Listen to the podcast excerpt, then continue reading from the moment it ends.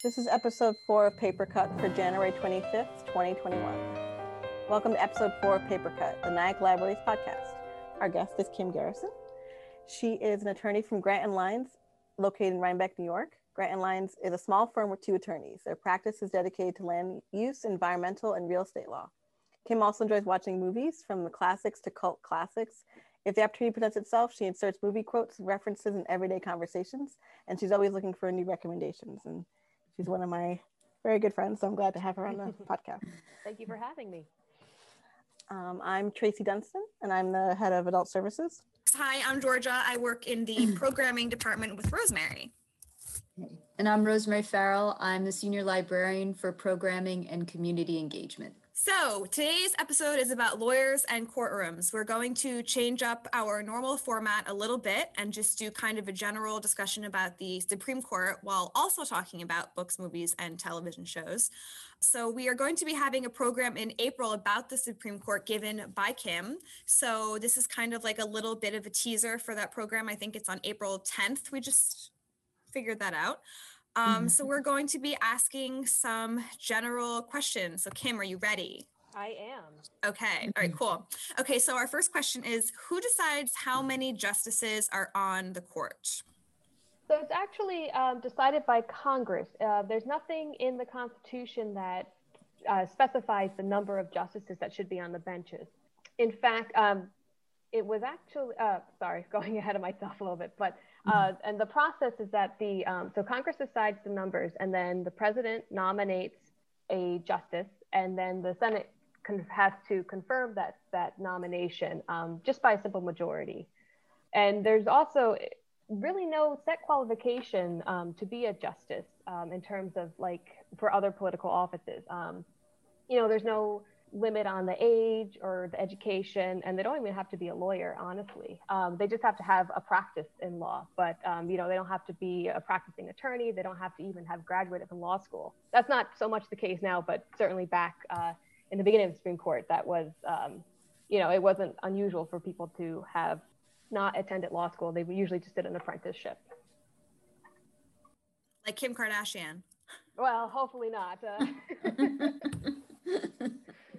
we, we do want a little bit of uh, clarity in the Supreme Court with the Kardashians. Who knows though? They are they are making uh, a lot of headway. So. Yep. Um, have there always been nine justices? Uh, no, actually, um, over the course of history, there's been uh, a few changes to the number. That's what I, I, started going into a little bit, and then I was like, oh, I'm getting ahead of myself. But uh, when it was mm-hmm. first set up, it was actually set for six uh, justices. Um, that was through the Judiciary Act of 1801. And then in eight, when John Adams lost the election to Thomas Jefferson, kind of a lot of the changes have actually been very politically motivated. So John Adams was a Federalist and uh, Thomas Jefferson was a Democratic Republican. So to kind of stick it to Jefferson a little bit, uh, John Adams passed a legislation to reduce the number to five justices which was quickly overturned once Jefferson got in. So it got back to six. And then it had at one time been as many as 10 justices under um, President Lincoln. Um, that was actually made in response following the Dred Scott case. Um, Lincoln wasn't happy with that decision, so he actually uh, put another justice on to kind of change the dynamic of the courts. And then um, shortly thereafter, um, under Andrew Johnson, it, the Congress um, actually reduced the number to seven. And then um, under Grant uh, in 1869 is when it actually came to nine justices. And um, it's been that way ever since 1869. Um, so I think a lot of people kind of assume that it's always been nine justices because of the amount of time that's passed. But in 1937, under FDR, FDR actually attempted to increase the number of justices. This is kind of like where that term uh, court packing comes from. And what had happened was that, um, as you all know, uh, FDR was um, trying to promote the New Deal legislation. And the Supreme Court at that time was overruling a lot of those legislations. So FDR came up with a proposal that for any justice that was over the age of 70 and had been practicing or serving rather for 10 years, they he would ask the justice to retire. And if they didn't, he could nominate an additional justice um, to serve on the bench. So at that time, there were six justices that met that criteria. So if none of them retired, it could potentially have increased the bench to 15 justices. It didn't pass, and uh, I think a lot of people were pretty taken aback by it because it was quite a political um, move.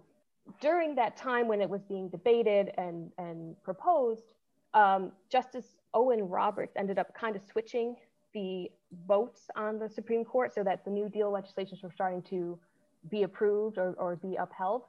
And so, so the justices remained at nine, and that's actually where the term "a switch in time" saves nine. Nine being the number of justices. little little uh, pop trivia in case you do any trivia. so you just sort of answered, I think, the next question about about court packing. Although it's back in the news lately for obvious reasons, um, given that uh, the current president has managed, I believe he appointed three justices yeah. over yeah. the course of the four years. Do you have a sense of whether they will try, Biden's administration will try to increase the number of justices, or how, how do you personally feel about it?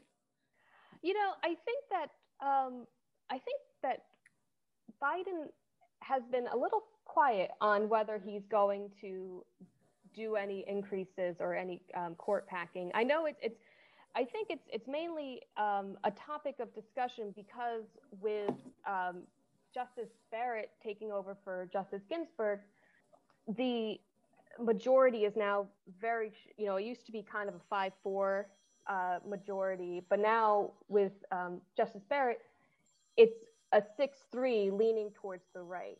Now I personally don't. I know in a perfect world, justices really should be neutral. Um, they really shouldn't be you, I, I don't like to be like, oh, well, based on this political issue, I know where Justice Kagan is going to come in, or I know where Justice Thomas is going to come in. I know that it's so hard because everybody has a political ideology and it's very hard to really separate that. But I always feel that justices, I guess, again, in a perfect world, really should be neutral. But um, it has become very either right or left, depending on who you're talking about. So I think it is a little early to know exactly where Justice Barrett will be coming down on the court, but it probably will be a 6 3 leaning towards the right um, side of the political spectrum. I, again, just as I kind of explained, I do prefer to have a more neutral bench.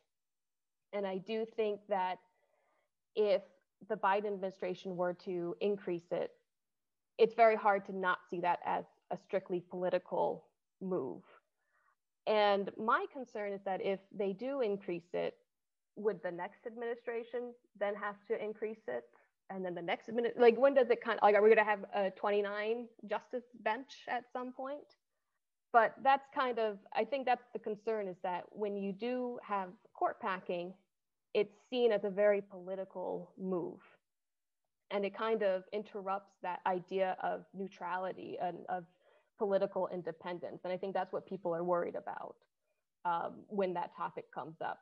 Again it has happened in the past and every time it has happened in the past it has been a political move. So i think you can't say court packing in politics without talking about one of, of the same. So but again i think that there there are there is concern as to if it is a certain leaning like a right leaning bench you know it does have people concerned about what that what the implications could be um, with certain hot button controversial issues. But basically it's nothing new. It's not yeah i think that people you know again the the latest attempt to do court packing was um, 1937 so it has been a while. Um, but it, it is legal in the sense that you know there's no limitations based in the Constitution as to the number of justices that can serve. Um, so it is it is a congressional decision. Thanks, Kim. You're welcome. As I was telling you earlier, I realize I don't really watch a lot of lawyer shows or read a lot of lawyer books. so I only had two things on my list. One thing, uh, when I was little, my sister and I, we we were kind of weird, so we watched kind of random shows. So we're really into this show called Any Day Now that came out in '98, um, and it it's now on TV again, I guess, because of recent events. But it's about this um, uh, two friends who are black and white, and they grew up in um, Birmingham, Alabama, in the '60s, and it kind of goes back and forth between them as kids and then them in the well, what was the present day. And it one of them is a lawyer, and it kind of and so was her father in the '60s. So it kind of goes back and forth, showing different ways the law has changed um, how life is like for them and how black people got different rights as time progressed and also how things haven't changed because mm-hmm. i'm watching it now and actually a lot of the stuff they're talking about is still the stuff talking about now so it's a little yeah. a little depressing was that a pbs show tracy no it was a lifetime actually oh okay like, oh, i've never heard of that before i wonder yeah it, it sounds oddly educational in a way I thought it was going to be because um, we, like I said, we started watching it since it's on TV again, and I thought it was wasn't going to hold up, but it actually does.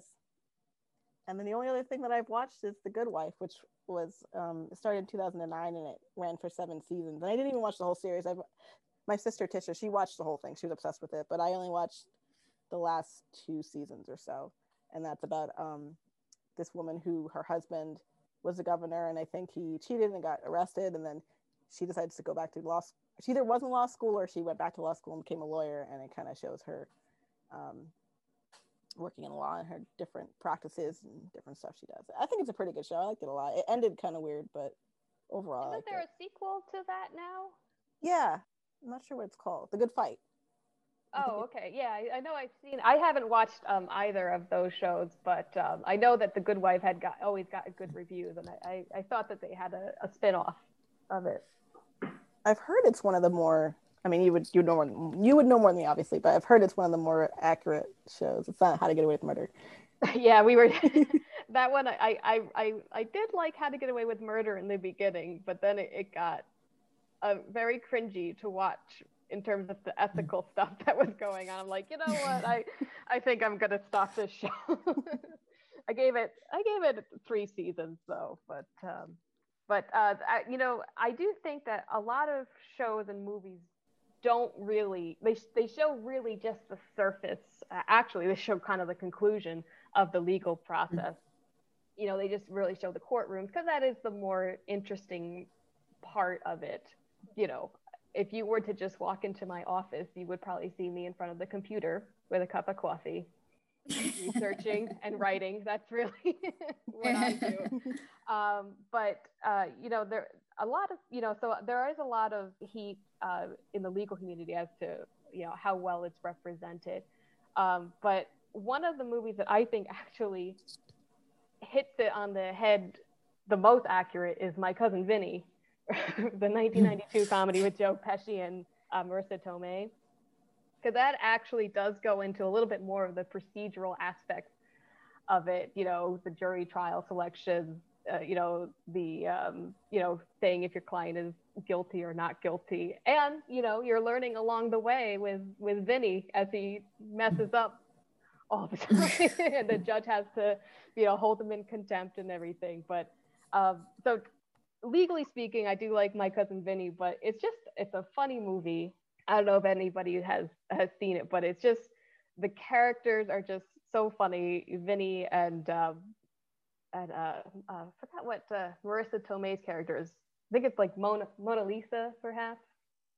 I can't remember, but or Lisa. maybe it's just Lisa. Maybe it's not Mona Lisa. But anyway, it's just so. It's just and and the judge is really funny. He um he was uh, Herman Munster from the Munster series. so this it's, it's, kind of funny to see him outside of that uh, of that makeup and costumes. But um, it's just it's it's it's a funny movie, but it also kind of actually touches a little bit more upon the legal procedures that usually get glossed over. The other day, actually, I was watching. Um, there was a 1957 movie uh, with Henry Fonda called 12 Angry Men, um, which is another really good movie. And it, I like it because it, it kind of touches upon another aspect of the law and the legal proceedings that you don't really see, which is the jury deliberations. So it's it's a really it's it's set really just in the jury room. In fact, I, I was reading a little bit more about it, and I, I think they said that only three minutes of the film are actually shot outside of the jury room. So it's all in the jury room. It's set up on a hot, I think they say it's like the hottest day of the year. So, you know, you have these 12 uh, jurors in, in the room, and you can just, you know, their tensions are all rising higher. And then they also kind of bring in a little bit of their own prejudices and, and thoughts on, on the case. And so you kind of, you really get even though it doesn't move or you know you don't really move out of that room in the course of the movie you still you get a really good character development for a lot of the characters. And, and you kind of get drawn into the case um, that they're liberating on which is again you don't when the movie starts you don't know anything about it. You know the basics that's an 18 year old um, boy who is accused of killing his father. But you don't you don't hear the closing arguments you don't hear anything of the case you just go right into the jury room and then you have to kind of get like little pieces of it throughout. So you're kind of like in there with them. And it was just a great acting performances by henry fonda martin balsam jack klugman it's a really all-star cast. And isn't that the movie where there's like the scene it, it, might be peter fonda that does it he like puts the knife on the table yeah, or something? yep. oh yes that was a great movie. Yeah that was a and good one. it's actually kind of funny too because if you watch some um, older tv shows they you know there's there's been certain tv shows that have kind of mimicked that or or parodied that. Um, i think the first one i remember seeing was like happy days. Like fonzie was on the jury and something was about something with a motorcycle or something. And then um, my dad just got me a bunch of he's he wanted me to try to get into um, that girl with uh, marlo thomas. So that was like I think I don't know if that was in the 60s or 70s, but anyway, they had another episode that was uh, like that, and um, you know, I don't know if anybody here has served on the jury, but it was it was a pretty good representation as to how they can get. So anyway, that was a really good movie too that I, I highly recommend. Do you want to talk about To Kill a Mockingbird? Oh yeah, sure. I I um you know To Kill a Mockingbird's just it's a classic. Um, both in, in movie and in book. Um, it, it is one of my favorite um, books that I've, I've read. I just recently saw the movie. I, I wasn't a big Gregory Peck fan, so I was hesitant to watch it, but uh, it was quite good. And I do think, actually, I was listening to uh, your podcast, uh, the with the is the book better than the movie? And I, I like your discussion on To Kill a Mockingbird because I do think that it was a, a the movie was a good adaptation. wasn't perfect, and I, I think that they did miss some of the characters that are in the book, like Calpurnia. I think they could have, I, I loved her in the book. And in the movie, she ha- has a much lesser role in it. But uh, the courtroom scene is it's still it's very powerful and very moving. And I think that um, you know really if you're going to stick to a point in the book, that's really the point you have to stick to. So um, I just think the performances in, in To Kill a Mockingbird um, really do stand the test of time. And it's such a powerful book that it just, I've read it several times and every time I read it, I, I pick up on something new, which is, I mean, I think that just, just tells you how great the book is. Yeah. And having read it as, you know, I guess an eighth grader or probably freshman in high school, I don't remember exactly when, um, and then to read it again as an adult like each time to me a sign of a great book is each time you reread it at a different age you know it gives you something else. You know what i mean? Like you focus on a different aspect of the book depending on the age you are. So it never gets old. So i i first i, I thought i was going to be like tracy and not be able to think of too many books and movies dealing with the law. But then once I started thinking, I found a whole bunch of things and I had to actually cut stuff out. So I'll be quick because I, I wrote down too many. So one book that I wanted to mention is called Old Filth by Jane Gardam or Gardam. She's a British writer. I think she's still alive. She's, you know, probably in her 80s. She's written a lot of books. Um, this is one of her more famous books. Uh, more famous in England. She's not very famous here, but FILTH stands for Failed in London, Try Hong Kong, which is I guess, an acronym that was popular um, in England for lawyers that could not cut the mustard in England, and they would go overseas to one of the many, you know, colonies and uh, practice law over there. So this this novel is it's about a lawyer, old whose nickname is Old Filth, who's sort of in his waning days of practicing. He's back in England. His mind is starting to go a little bit, but it, it was very. It doesn't. It doesn't sound like something it would be so engrossing, but it is. It's really entertaining she's a wonderful writer and it really gives you a if you have no idea how british law system works you you get the nuts and bolts in a very entertaining way so i enjoyed it um, in cold blood by truman capote which is extremely famous for being one of the first quote unquote like creative nonfiction novels uh, it's genius book incredibly engrossing um, harper lee who wrote to kill a mockingbird was his research assistant when he went out to uh, Kansas to investigate this murder of a family, the, uh, the Clutter family in Kansas. And the book is about, it's about the family's history. It's about the community that they lived in. And then the third part is all about the two men who are accused of, of murdering the family. Um, and Capote's growing fascination and relationship with both the murderers as he's doing his research. It's excellent. Uh, the Crucible by Arthur Miller, which is a play that most people were had to read in high school. I think my kids, I think they read it, um, but it's about the Salem witch trials. It's one of his most famous works. When it was written, a lot of people think he wrote it about the Salem witch trials, but also in response to the HUAC uh, hearings Joseph McCarthy's anti-communist hearings in the 50s in Congress, uh, the witch hunt that was going on, sort of an examination of mob mentality through the Salem witch trials. There's also a great movie. Uh, there's probably a couple. There's at least two adaptations of the, the play and film, and I know that the latest one was probably about 20 years ago already with Daniel Day Lewis and Winona Ryder, which is really good.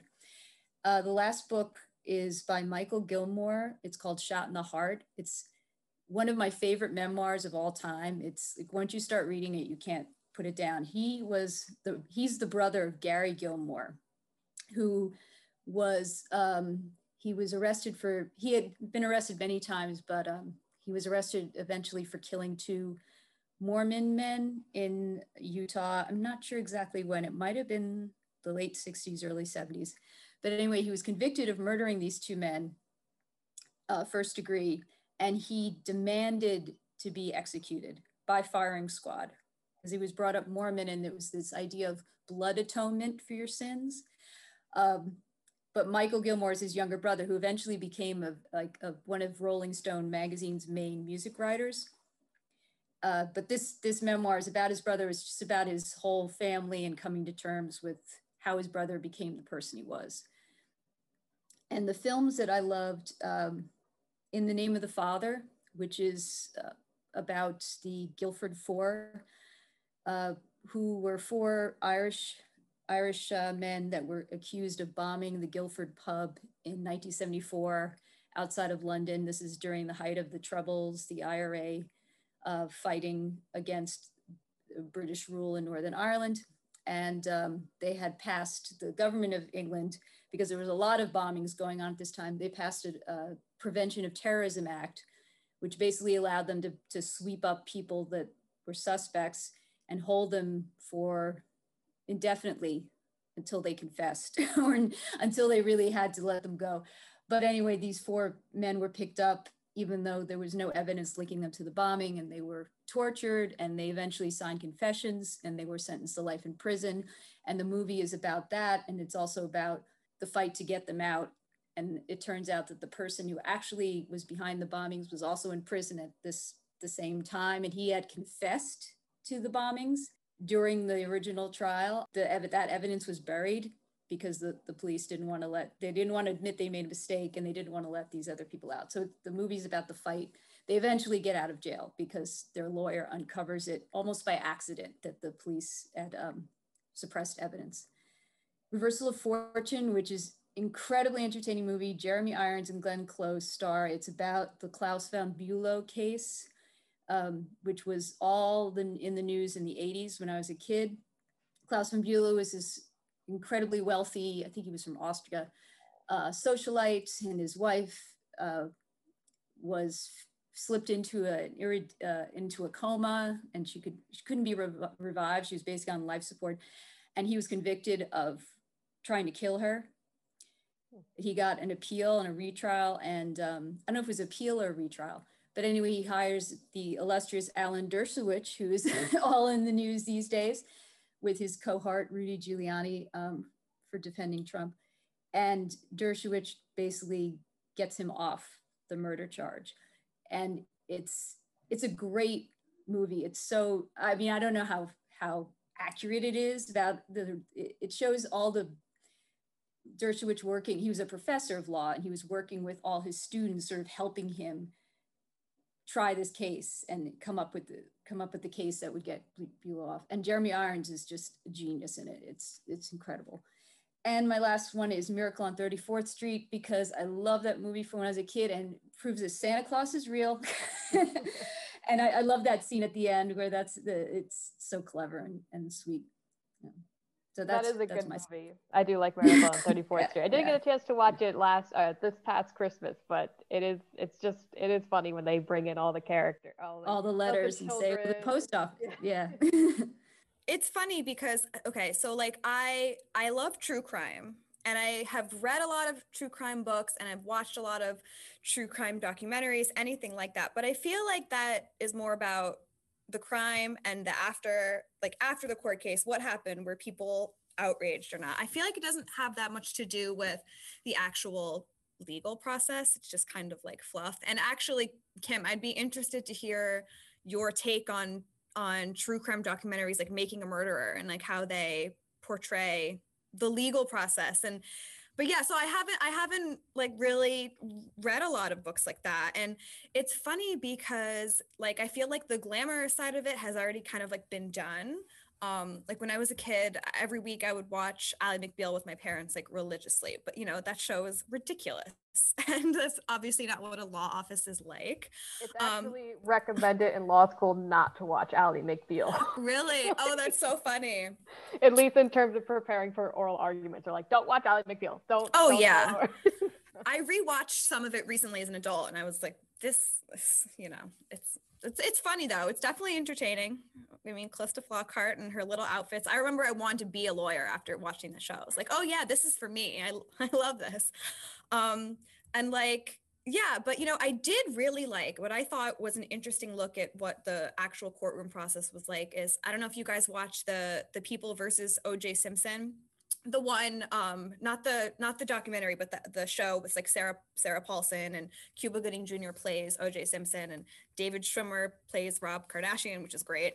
Um that was interesting because it really showed how subject to what or i guess really how not subject but also subject to what is going on in the world at that time how how it can affect what happens in the courtroom and how the jury deliberates and thinks and um, I found that to be really fascinating. And also, it just kind of shows how a lot of things happen that seem to be sort of unfair to everybody else. But the reality of the law, I think, is different than what people perceive to be you know what's what's legal what's illegal and what's right and not right um, so i really liked that i would recommend watching that um, I remember really liking the Pelican Brief. I read the book years ago after seeing the movie, um, which is uh, I think it's about like uh, Julia Roberts and um, Denzel Washington uh, start investigating a case after I think they two Supreme Court justices are are um, assassinated, which I don't think has ever been happened before in real life. Although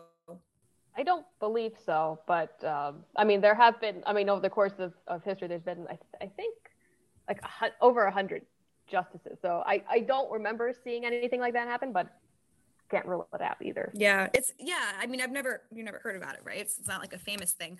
Um, but yeah, I guess that would be kind of interesting to know. Um, one book that I read that I really liked was a nonfiction book, and it's not necessarily about uh, like the the courtroom, but it's called uh, the 57 Bus: A True Story of Two Teenagers and the Crime That Changed Their Lives uh, by Dashka Slater, and it's a book about a case that happened in I think California, San Diego, San Francisco, one of those San cities, and um, these two kids uh, lit somebody uh, lit like another kid on fire on a bus and they were making fun of him. He was wearing like a skirt and he was sleeping and they lit him on fire and then got off the bus and then um, the kid survived. I think he has like burns all over his his legs but um, the case is about sort of what happens to juvenile offenders um, and whether or not what happens to them is fair which i find to be really fascinating. I mean that's the whole topic unto itself. Um, but that was a really really interesting look at um, about that whole system and the juvenile system that I did not know about. So I would recommend anyone to to read that. It's not a long book. It's I think it's geared geared towards young adults, so it's not too um, hard to swallow. But that's all I have. I yeah, because I, I feel like you can't you can't say that a true crime book is necessarily about the law. So uh, yeah, and and just uh, you know when you were talking about the people versus OJ, I thought that was actually very well done. Um, I was uh, very young with the OJ Simpson trial. I mean, I kind of knew the the he- the highlights of it, but I never actually watched the the trial. Um, so anyway, but I, I thought it was really interesting because I did kind of take a look at both, you know, what goes on in in terms of you know prepping for the court the court decision or the court um, presentations and and it, there was also an episode where they they had about um, just about the jury too which i thought was very interesting but um, that was very good. They have this series on netflix. I haven't watched it yet but it's called trial by media. And i think it's kind of what you were talking about georgia where you know especially with media and and reporting on the court cases they probably do kind of have an influence as to both what the jury think and what people think. I know that I would. There was uh, one court decision that was coming out. It was it was heavily. Um, I can't remember which one it was, but it was heavily criticized. Then, yeah. Well, just discussed a lot, and I remember they announced what the decision was, and I was like, ah, oh, I can't believe it. But I'm like, well, actually, I didn't hear any of the evidence. I'm just going off of what was presented to me. So um, I'd really like to, like I said, I haven't checked it out personally, but I, I think it, it's an interesting question as to, you know, how much the media influences some of these more high profile cases that are being discussed. Cause, you know, I mean, yes, you can watch the trials usually, but most people don't. They just kind of pick up the headlines and stuff. So anyway, and um, in terms of true crime, I know you had asked me a question. I don't have the stomach for true crime. I learned that when I was watching something, I think the staircase and then I was like, oh, oh my gosh, this is a lot of blood in that one. yeah. yeah. I'm like, uh, maybe not. like I was talking to someone about like the um, Amanda Knox case, and they were saying that she was saying that the media portrayed it one way, but then when she read one of the, I think she, uh, it was Tisha, she read all all the different biographies that came out about, or not biographies, the memoirs that like she wrote, and then the parents wrote, and then the um, I think the other guy who was charged, and just based on the evidence, she was saying like it's a completely different case. So yeah, I could definitely see the whole the media portrays one way. So Kim, we just have a few questions for you. Sure. Some of them, this one you probably you sort of touched on already, but um, it's like what books and movies get wrong about the law process that you wish people understood better. Like, are there any any like really specific things that you could think of? Um, well, I do think again, kind of like what I w- mentioned with my cousin, uh, well, with my cousin Vinny, but just with like a lot of them, they just they just kind of show just like the end portion of it, which is the trial. Um, you know, there's a lot of stuff. There's, uh, of course, a lot of filing that needs to be done. There's a lot of research that needs to be done. Um, you know, so they definitely they they just kind of really probably show like five percent as to what actually goes on. And you know, a lot of times with the procedures too, there's a lot of waiting around. Uh, you know, we have certainly some cases that haven't. You know, we're waiting for decisions like two years out you know i mean so you know a lot of times you see like bang gavel and then it's like here's your decision but of course also they don't show appeals or retrials or anything like that so definitely uh, they just really scratch the surface of that i will say one thing that really gets under my skin is in Legally Blonde when Elle Woods got a 179 on the LSAT for studying for a week. That really drives me crazy. I know it's a fun movie, but I can't really. I I watched it before I went to law school, and then I watched it after. I'm like, wait, what? I studied six months and didn't get a 179. so I do think, and you know, there are also a lot of the unsung heroes. Um, you know, there's a lot of you know legal secretaries, paralegals, a lot of researchers. Um, you know that they they definitely don't don't cover um, too much. And and there's also uh, just a lot of areas of the law that they don't cover. You know, mostly you see criminal law because that's the one that usually goes to trials. But you know, there's real estate, tax law. You know, not that those are necessarily as glamorous, but you know, they're equally important. And you know, but there there're just other aspects of the law that people just probably don't even know about because they're they're not um, shown really uh, throughout the um, the media. It's funny. I was listening to some, I don't know, it might have been like a Malcolm Gladwell podcast or something. And he said, like, one of the most boring aspects of law, and maybe you'll agree or maybe you won't, um, is patent law. I don't know anything about patent. Oh. so, I took a copyright class in law school. It was very interesting, but um, I know it's, it's, I, I don't know if I would say it's, it's boring or anything because uh, again I don't practice it, but I, it's definitely different than um, criminal law or personal injury law, anything in the trial. You know. Can you can you go back and forth because the one show that I watch, it's obviously not real, but like she, I feel like she goes to criminal law, then she'll be in family law, then she'll be.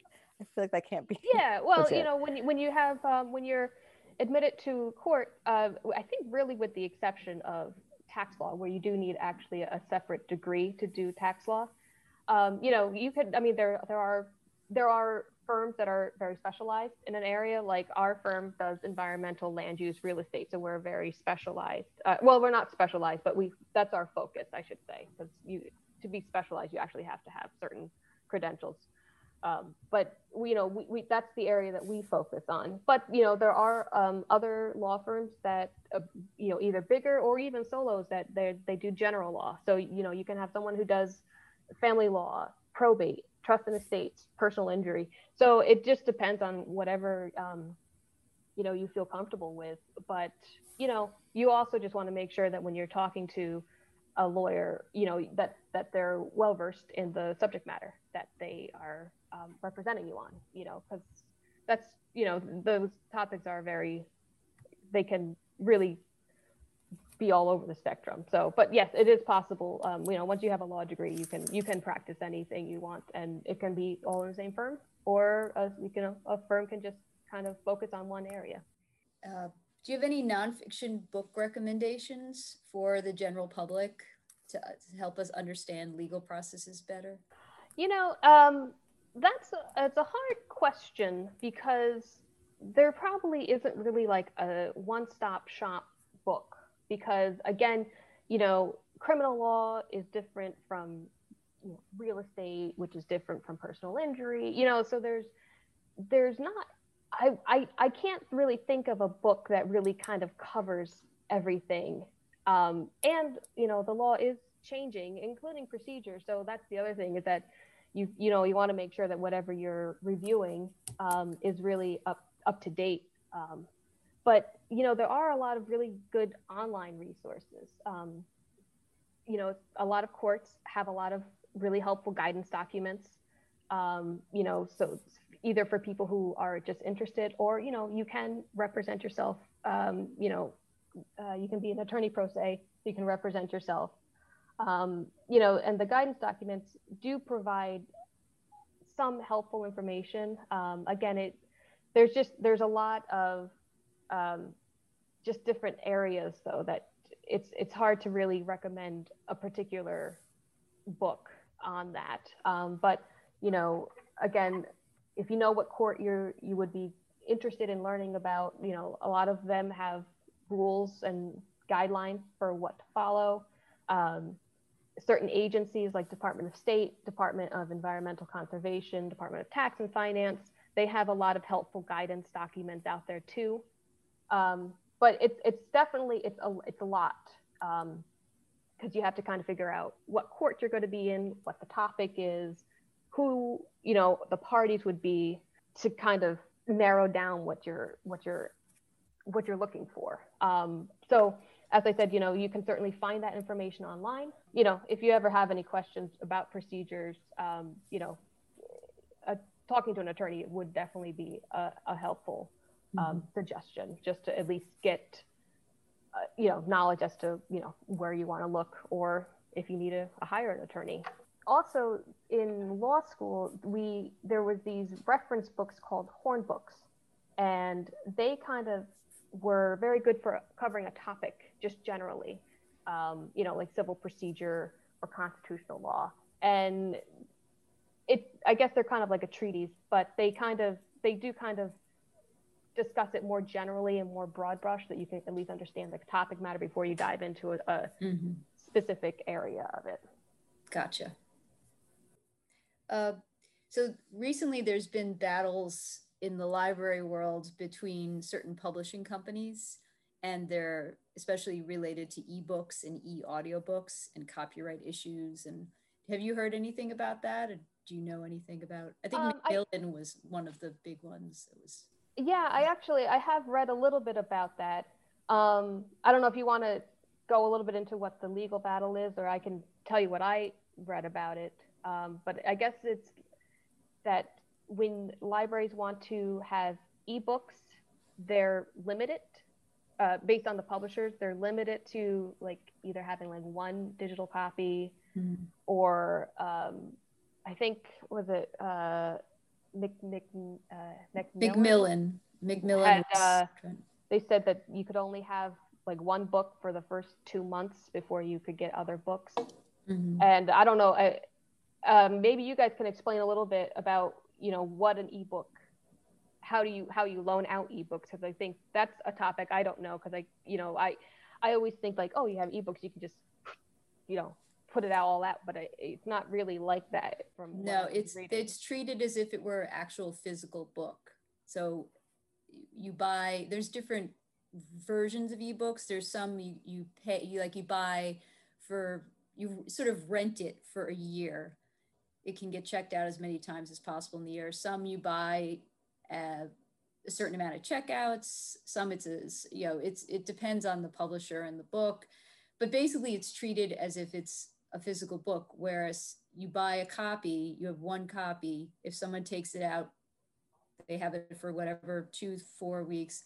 It can't be loaned out to anyone else. The, the digital copy. The digital copy, even though in theory it should be able to be loaned out indefinitely to anyone who wants it. And i understand why you know because writers need to get paid too. So that's part of it. But they they seem to be tightening especially the macmillan thing we're like piling on as far as restrictions and registration restrictions to loaning. Like you could only get a book like you were saying. They, they were restricting how many titles you could buy at a time and just all these different rules. It seems sort of counterproductive but um yeah so there's and they're always changing like you said there's laws always changing depending i think they were sort of pushing the envelope to see how what they could get away with and then i think they pulled back.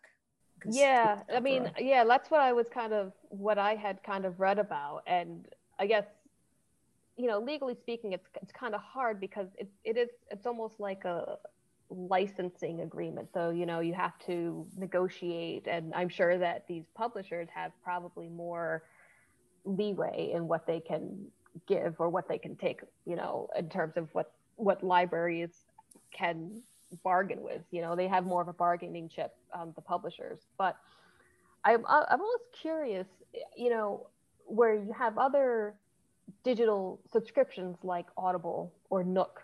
I wonder how they're treated.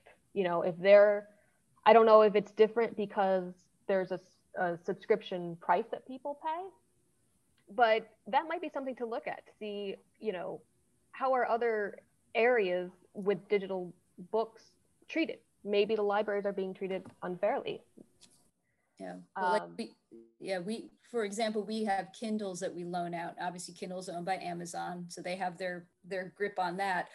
But you know i i can buy i believe if i buy a title on for a Kindle, we, we have six Kindles. You can put it on up to six devices, but that's also Amazon. So that's a whole other, you know, they have agreements with with publishers and Amazon is obviously one of the most powerful corporations in the world. So I'm sure they have a lot of say in what goes on. But yeah, it's, Even, it's oh, sorry, go ahead. I, I was just thinking it's sort of, you know, part of the whole, as far as the law is concerned, the virtual world that it's, you know, it has is exploded since the 90s um, with social media and, you know, just the internet being in everyone's home and in everyone's pocket.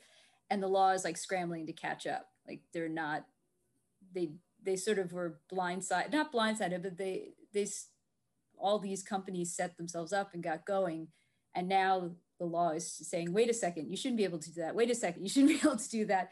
And we're seeing the harm that can come from, obviously, very um, in a big way recently, with the harm that can come from unregulated uh, corporations and Yeah, we actually have, um, you know, that's a very interesting point, Rosemary, because we have the same problem. Like again, uh, what we do land use law, and a lot of times, you know, the world is changing, like, and uh, you know, but zoning laws and other things aren't changing as quickly. So, you know, we have the same kind of questions, um, you know, even in that in that aspect. Um, but maybe even talking to legislatures, you know, trying to get more protections for for libraries and just protecting them from, you know, what these publishing companies can request or require, you know, before shutting you out. Like I said, it's it's it's hard because it is kind of more licensing contract issues, which do have, you know, a lot of back and forth on, on both sides. But I, I personally speaking, it it definitely sounds like the corporations are just greedy and you know um, yeah, you know not kind of doing it for the public good of what libraries offer but Yeah. that's uh there there is that, that there's always that clash. yeah capitalism against the library world. Well, thank you so much, Kim. You oh are thank you you are a fountain of information. It's awesome. And I'm looking forward to having you do a program on April 10th. That'll be that'll be really exciting. I'm glad I'm very happy that you've agreed to do it. So right now I'm just going to do a little promo bit for Black History Month programs that we are holding on on February 11th at 7. We're hosting Collette Fournier, who is an RCC photography professor, and she's going to be presenting a virtual presentation of her photo exhibit retrospective spirit of a people on february 17th at 7 we're going to be hosting a book discussion with the author Maisy Card. Tracy and I are doing it. She has a wonderful debut novel called These Ghosts Are Family. And I'm really excited that she's going to actually join us for the book discussion. And she's also uh, a librarian in Newark, New Jersey, which makes me love her even more. and on February 23rd, we're having a program about Madam C.J. Walker, who's the first African American self made millionaire in the United States. There was a Netflix series recently starring Octavia Butler called Self Made, which was Don't watch it. Sorry. don't watch it. I know It's really bad. Very good.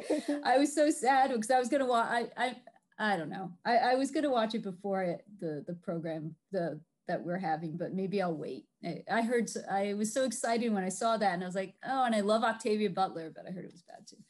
Um, there is a really good Madam CJ Walker website. That's www.madamcjwalker.com. That I think her great granddaughter runs. It's really beautiful. There's a lot of great information there. Um, and also, a little fact: her her mansion, Villa Lewaro, is a National Historic Landmark, and it's in Irvington on Hudson, across the river. I think it's being restored, so I don't think you can actually go visit it right now. But um, I've seen pictures, and it looks spectacular.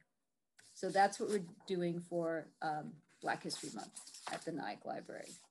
And next episode, for February, we're going to have our special guest is going to be local artist and our Nyack Library devotee, one of our big all-time fanboys, Dan White, who is going to be our special guest. He's a wonderful uh, visual artist, very funny, very just a great guy. And I'm really looking forward to uh, talking to Dan about books, movies, art, whatever he wants to talk about. Yeah, that'll be that'll be fun. Um, okay, so uh, if you want to learn more about the Nyack Library and everything that we do, you can check out our Twitter and our Instagram at Nyack Library, or you can check out our Facebook, facebook.com slash Nyack Library. Uh, you can go to our website, nyacklibrary.org. We also have a YouTube channel, uh, which is called the Nyack Library from Home. If you have any questions, you can always send us an email at info at nyacklibrary.org. And I am Georgia. I'm Rosemary. And I'm Tracy. Um, thank you again, Kim. You've been great and you have so much knowledge, and I really appreciate you doing this. Thank you. Thank you for having me. and thank you for listening to episode four of Paper Cut.